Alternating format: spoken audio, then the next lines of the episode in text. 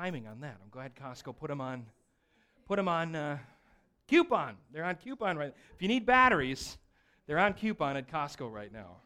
Double A's. So we got a whole new pack of them. Thank goodness. Praise the Lord. Okay.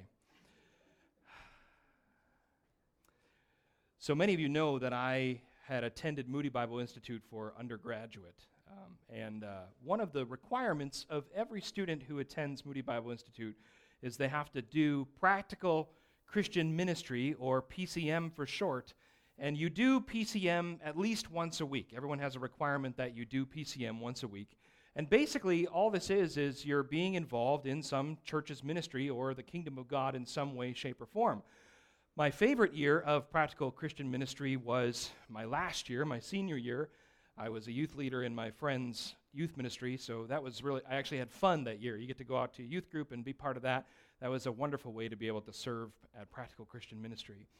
And every time you got done with practical Christian ministry, you had 24 hours where you had to sign in online and report that you had done practical Christian ministry. And you had 24 hours to do that. And if you didn't do it within 24 hours, you were fined $5. And so certainly I paid $5 far more than I wish I would have. This is before you could set up automated reminders in your phone. So I had to pay that several times. But you would fill in your report online, and there were two things that this report would ask. So online, you'd have a field that would say number of gospel conversations, and then you'd put a number in there, and then you'd have number of people saved, and you'd put a number in there. And the, the field that you would input the number in allowed for two digits. So I had a friend who, in his rebellious and hilarious way, would put 99 every time because that was the maximum you could put in that field. And so, on paper and by statistics, he was rocking it at PCM because every week he had 99 gospel conversations and 99 people got saved. And I kind of I thought that was funny and that was very consistent with who he was as a person. But I kind of thought it was funny too because it sort of pokes fun at this, you know? I mean, in some ways I'm kind of uncomfortable with not necessarily the gospel conversations one, but I'm kind of uncomfortable with this one because salvation is God's work. I mean, God's the one who saves us, not students going out doing practical Christian ministry. I mean, you know, God called us before the foundations of the world, as Ephesians 1 says, and then he gave us the moment of regeneration where we actually came to faith, and now he's conforming us to his image, and then one day he'll give us resurrected bodies. And so I kind of love the phrase, we have been saved, we are being saved, and we will be saved. And all of that is God's work. And, and then, furthermore, I, I'm kind of uncomfortable with this question because what about the people who aren't gifted evangelists? You know, what about the people who don't have this gift of being able to boldly proclaim the gospel that elicits a faith response? I mean, and I would certainly put myself in that category when I was a student at Moody.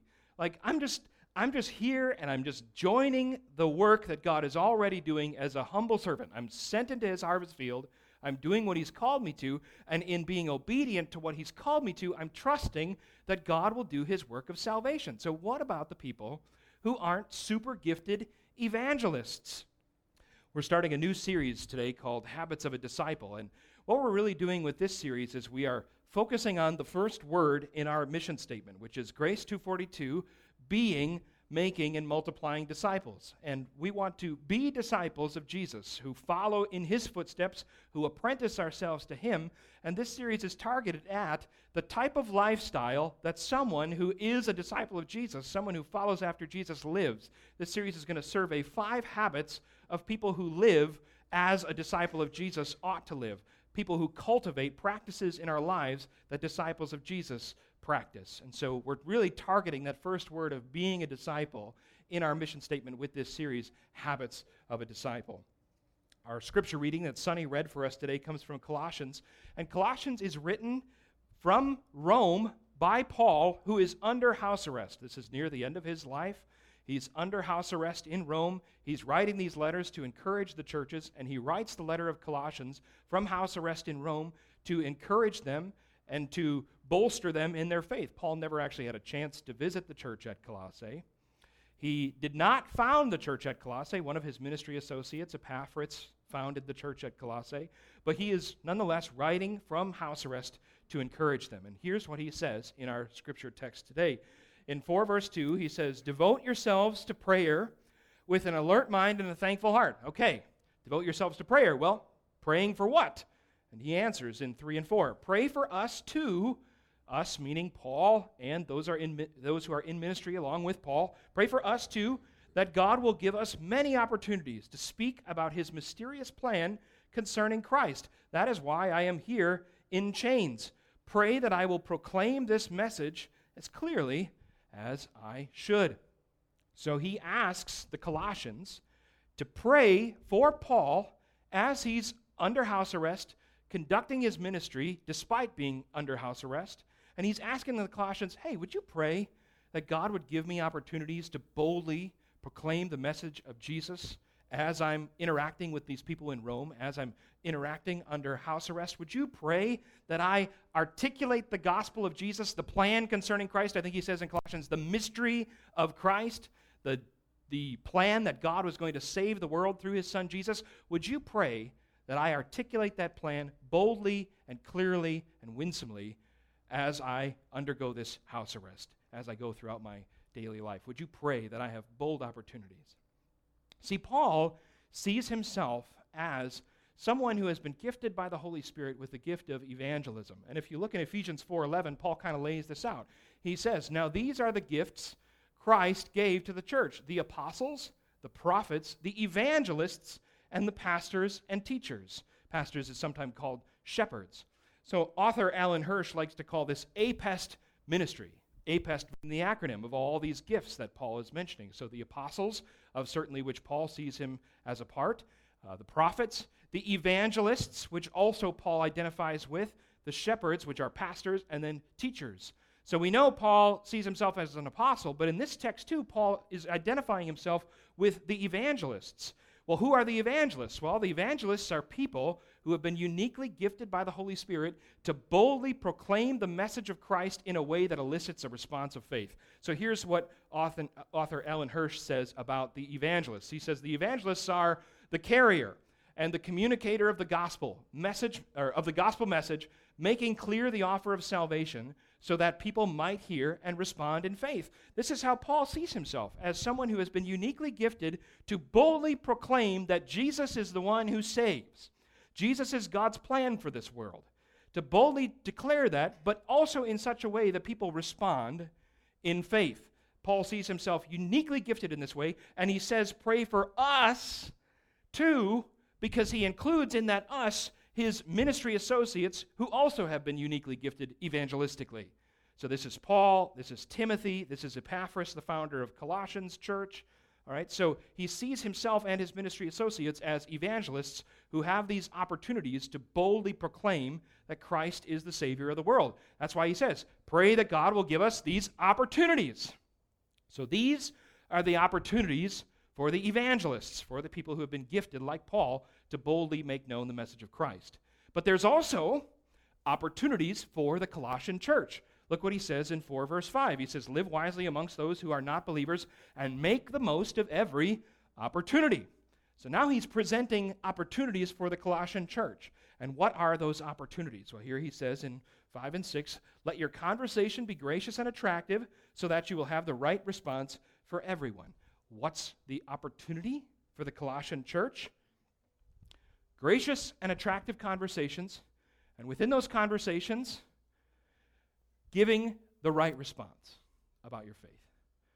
So, the opportunities for the Colossian church are to hold gracious and attractive conversations, conversations that people uh, invite, conversations that take an interest in others, conversations that people enjoy being a part of, conversations that people are engaged in. And within those conversations, giving a response for your faith. That's the opportunity for the Colossian church. And where are the Colossians supposed to exercise these opportunities? Well, while they're living wisely amongst those who are not believers in their daily lives, going about their daily walk, living wisely, having conversations that are winsome, that are attractive, that are engaging, and then in those conversations, giving an answer for their faith. So here's what Paul's doing. As I see him establishing two categories. Okay? The first category is a smaller category within which Paul sees himself. And that category is the category of the evangelists. Again, these are people like Paul and Timothy and ministry leaders who have been uniquely gifted by the Holy Spirit to boldly proclaim the message of Christ in a way that elicits a response of faith. And that's the smaller category of the evangelists within which Paul identifies himself. But then there's a larger category, and that is the evangelistic category. And everybody that is a believer in Jesus is in the evangelistic category. If you're a believer in Jesus, you are in the evangelistic category. And then Paul sees himself and his ministry associates as people within a smaller category that are people uniquely gifted to boldly proclaim the message of Jesus. So every believer is in this blue circle here. Everyone who believes in Jesus is tasked with living an evangelistic life. Our Reformed theological tradition calls this the priesthood of all believers. In other words, everybody that believes in Jesus is a priest. Everybody that believes in Jesus is tasked with the job of seeing the gospel go forward, seeing God's kingdom be built, and seeing God's presence be brought into our own lives and the lives of others. Here's what Eco Essential Tenet says. So, this is a document that is the basics of what we believe here in the Evangelical Covenant Order of Presbyterians. And, and it's only five pages, which is pretty amazing for Presbyterians. And if you get the chance, it is an absolutely wonderful and amazing document if you want to read some theology. It's just phenomenal. You all should read it at some point. But here's a quote from the essentials of what we believe. It says every Christian is called to a prophetic life proclaiming the good news to the world and enacting that good news. So everybody is to be evangelistic because we all are tasked with proclaiming the good news and enacting that good news in the w- world. But I know what some of you are saying right now. I can't do that. I don't have the gift of speech. I can't even, I forget what happened five minutes ago. I can't imagine stringing together some sort of sermon like gospel presentation. And I don't I can't even imagine gathering a crowd to speak to. I mean, what am I supposed to do? Like get on the phone and call my friends, "Would you like to come over to my house and come out to my deck? I bought some Edison bulbs, but I'm going to give a gospel presentation tonight. Would you like to come over for that?" No. Call me when you're sane again. Kunk. Right? You know, like how would I even gather a crowd to speak to them and I don't even have the gift of speaking?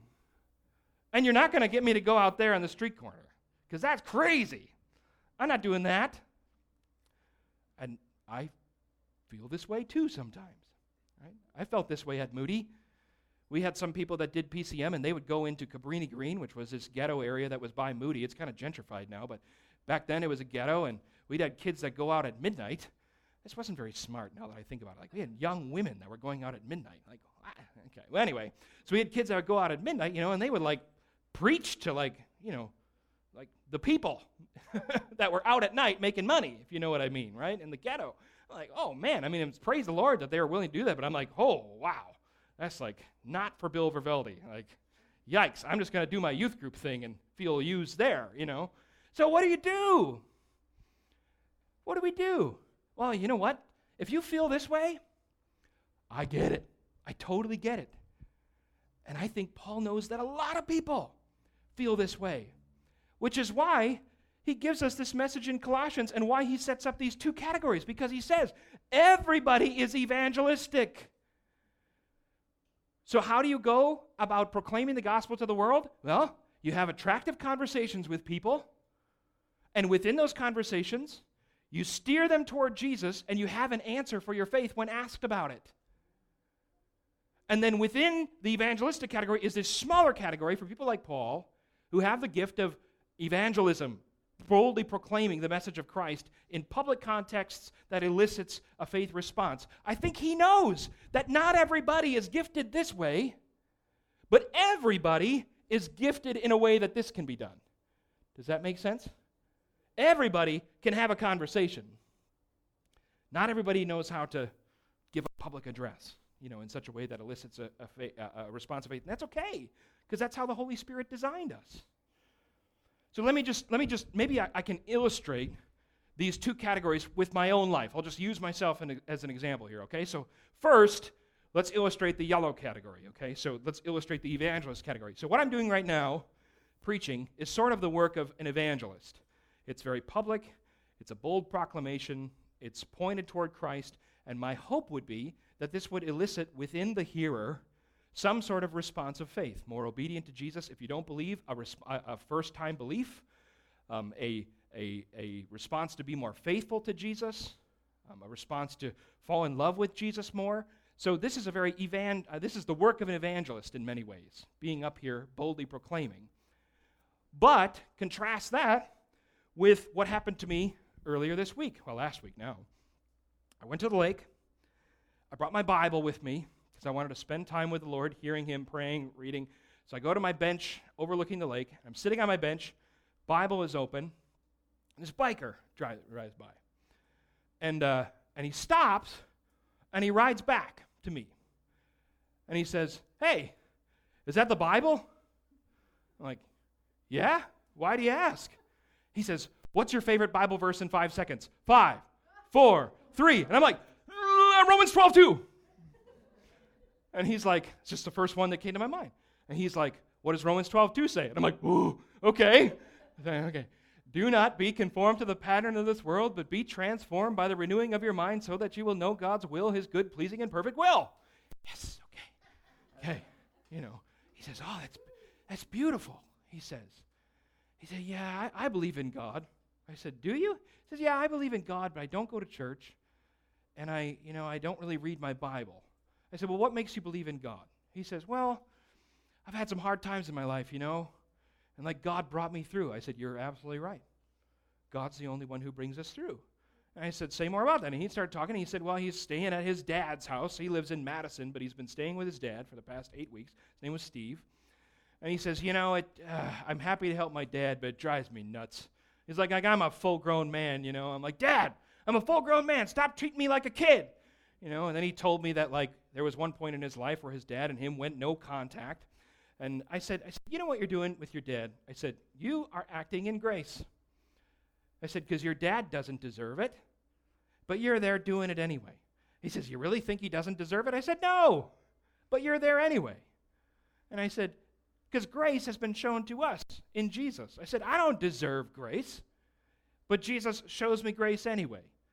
And you know, and so as we're going through this conversation, I'm asking him questions. He's responding, and I'm just listening to what he says. And whatever he says, I'm just thinking, okay, Holy Spirit, how do I point this at your son Jesus? How do I point this at your son, you know? And, and it was great. We just talked, and I'm pointing at Jesus. I felt no pressure to be like, oh, I got to tell this guy that he's going to hell if he dies, and then he's got to respond to Jesus now, and he's got to take his offer of salvation. I got to present, you know, an opportunity. Like, it's like I felt no pressure. All I felt was ask this guy about his life, listen, and whatever he says, just whoop, point it at Christ. And you know what? It's going to be it's going to be wrong theologically and it's going to be messy and that's okay.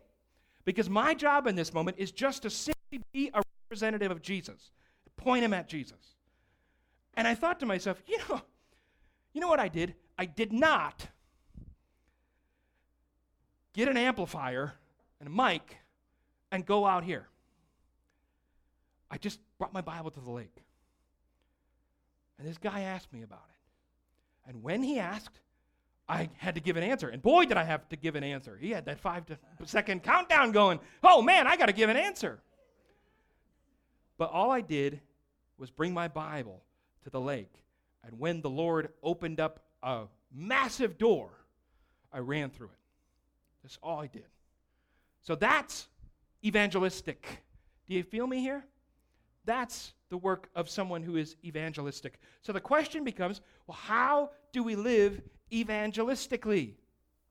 Paul tells us in Colossians 4 6, let your conversations be gracious and attractive, and within those conversations, have a response.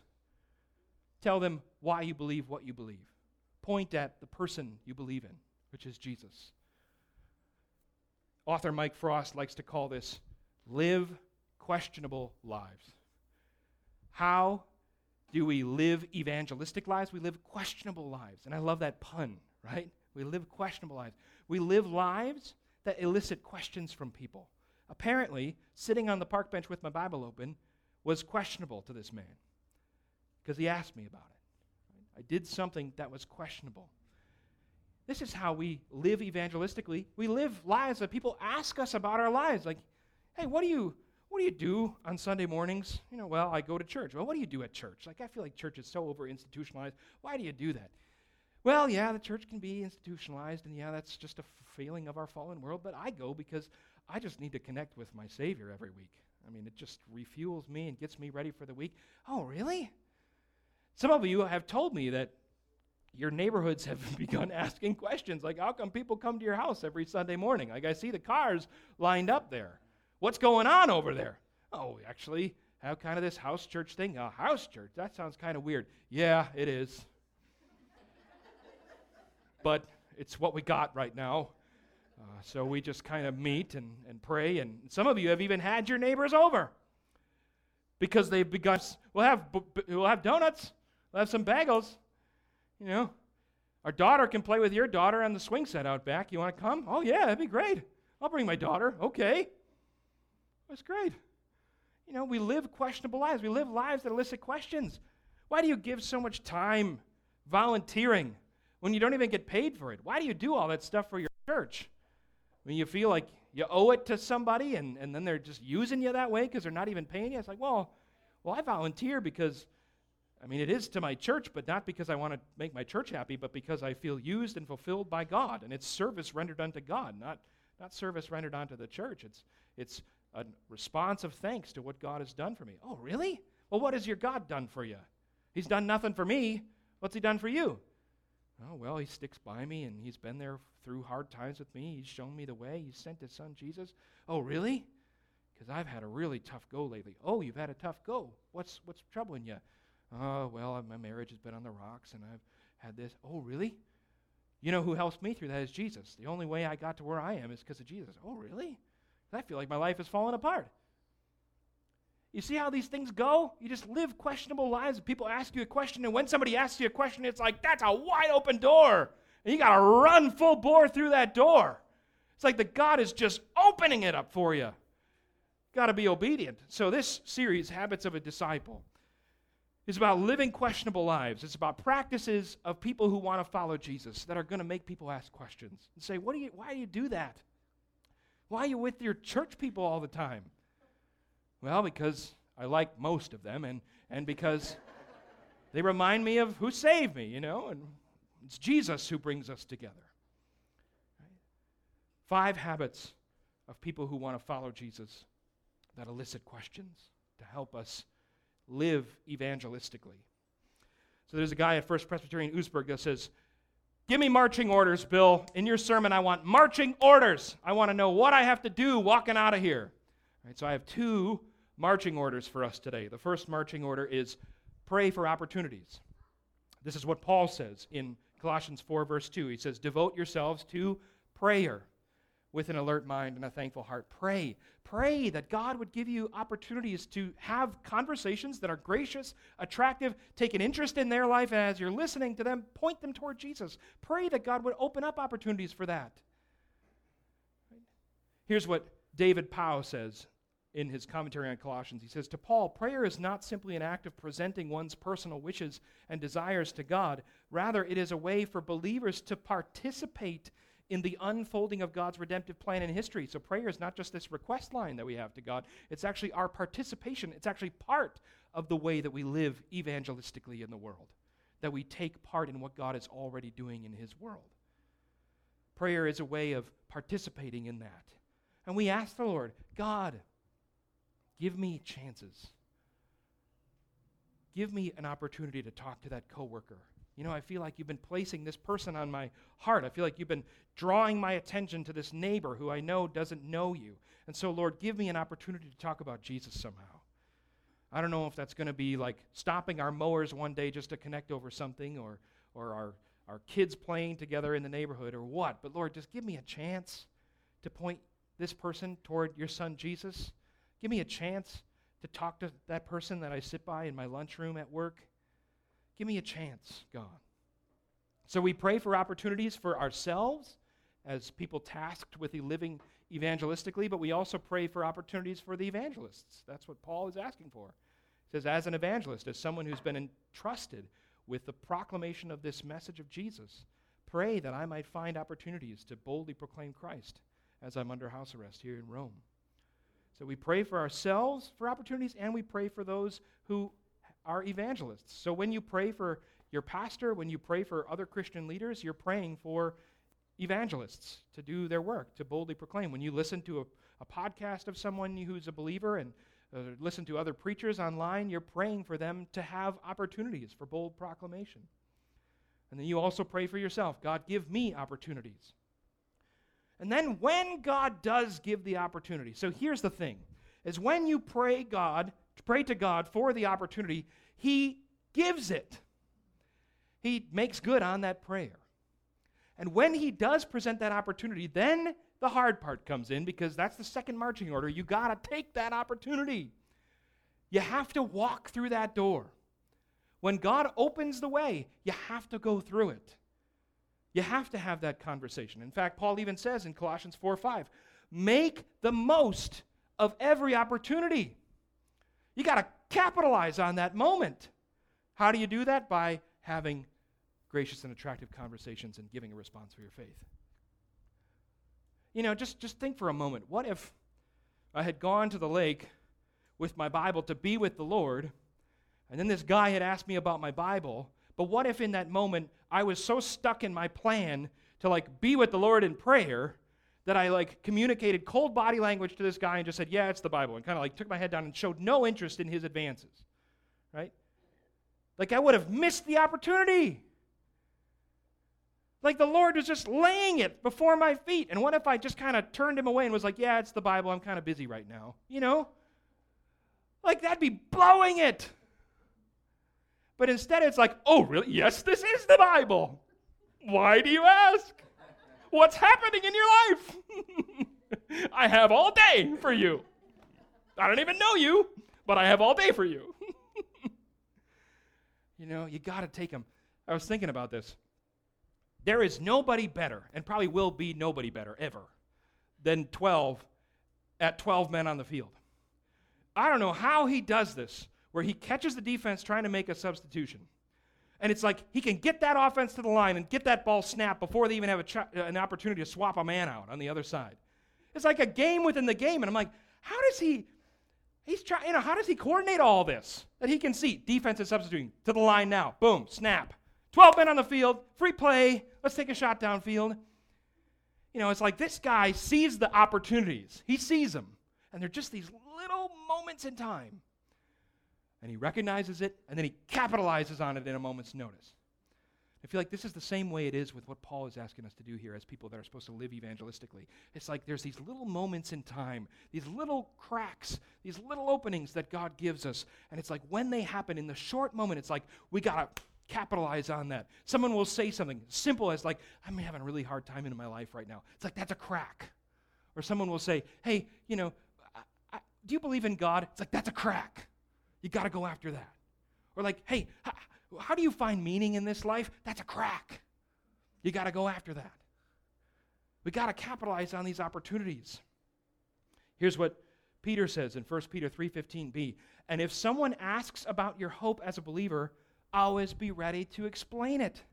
Someone asks you, Why do you go to church? Because Jesus.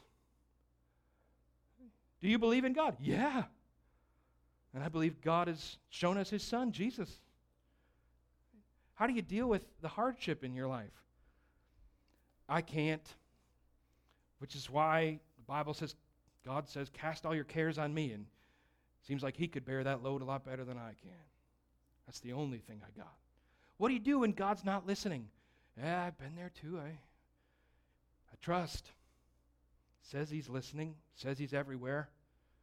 So I trust that he's listening. These are moments that we got to capitalize on. Two marching orders pray for opportunities and then take those opportunities. I would want you to feel no pressure walking out of here today to get a mic and get an amplifier, get a whole bunch of tracts, go out to the street corner and witness. I would want you to feel no pressure to do that. Growing up, I didn't understand this. Growing up, I would see people do this, and I'm like, oh, I know I should be doing that, but I just don't know if I can do that. And now that I've studied the Bible, I'm like, no, not everybody should be doing that. You know, there's some people should, yeah. Some people should, but we join God in the work He's already doing in the way He's called us to it. Can I just, I just, can I just, this is a little bit dangerous, but can I just rip on tracts for a second? The worst tract, okay? Uh, this is one of the reasons why I don't like tracts, because it's kind of that bait and switch thing. Is uh, I was in line at Six Flags Great America, and I saw a guy in front of me, and he drops this paper on the ground as the line is moving along. So he's littering. no, no, no. But so he drops this. So I look at the paper, and it looks like a, like a $50 bill. So I pick up the $50 bill, I open it up, and you may have thought this was a $50 bill, but I have something even more valuable for you. And I'm going, this is not helping. This is not helping. Throw those in the solo stove, throw those in the fire. You know, this is not happening. Like, just forget the tracts and just have a conversation, dude. Have a conversation. Like, just talk to me. You know, ask me instead. So, anyway, uh, I would want you to feel no pressure to do that. But I would want you to feel lots of urgency to have conversations. I would want you to feel lots of urgency to pray and ask the Lord, Who are you laying on my heart? Who do I have to talk to? How many times? I mean, I know I've blown it. I've known there have been times where I'm, I know the Holy Spirit is opening up a window for me, opening up an opportunity, and for whatever reason, I just let that pass. I'm too scared. I rationalize it away. I let the moment. I mean, how many times I've had moments too where it's like the Holy Spirit is loudly saying, like, pray for this person, pray for this person, pray for this person, and I just ignore it. I'm like, no, that would disrupt the flow. What? What? What? What flow? You know, like how much more meaningful for this person if you just pray over them? And I just kind of shut that voice down and then just let it go. And that's like that's blowing it. You know, I would want you to feel lots of urgency. Who's in my life, Lord? Who's attract, you know, who have you brought into my circle of influence? I think you might be developing a person of peace in my life. There's somebody who I always find myself chatting to at this time of day, on this day of the week. How can I bring you into that conversation that I'm already going to have with that person? Or help me to see those that I've already overlooked in my life as I go through the busyness of my life. Is there someone that you're wanting to draw my attention to, but I've just overlooked them because I've been too busy with my own agenda.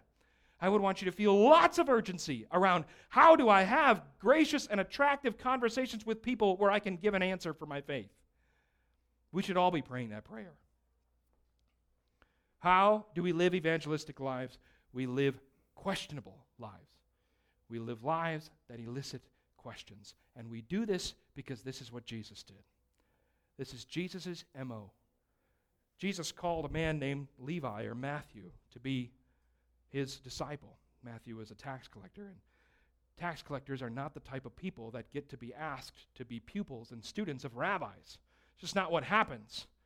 So Jesus invited Levi or Matthew to be his disciple, and this elicited questions.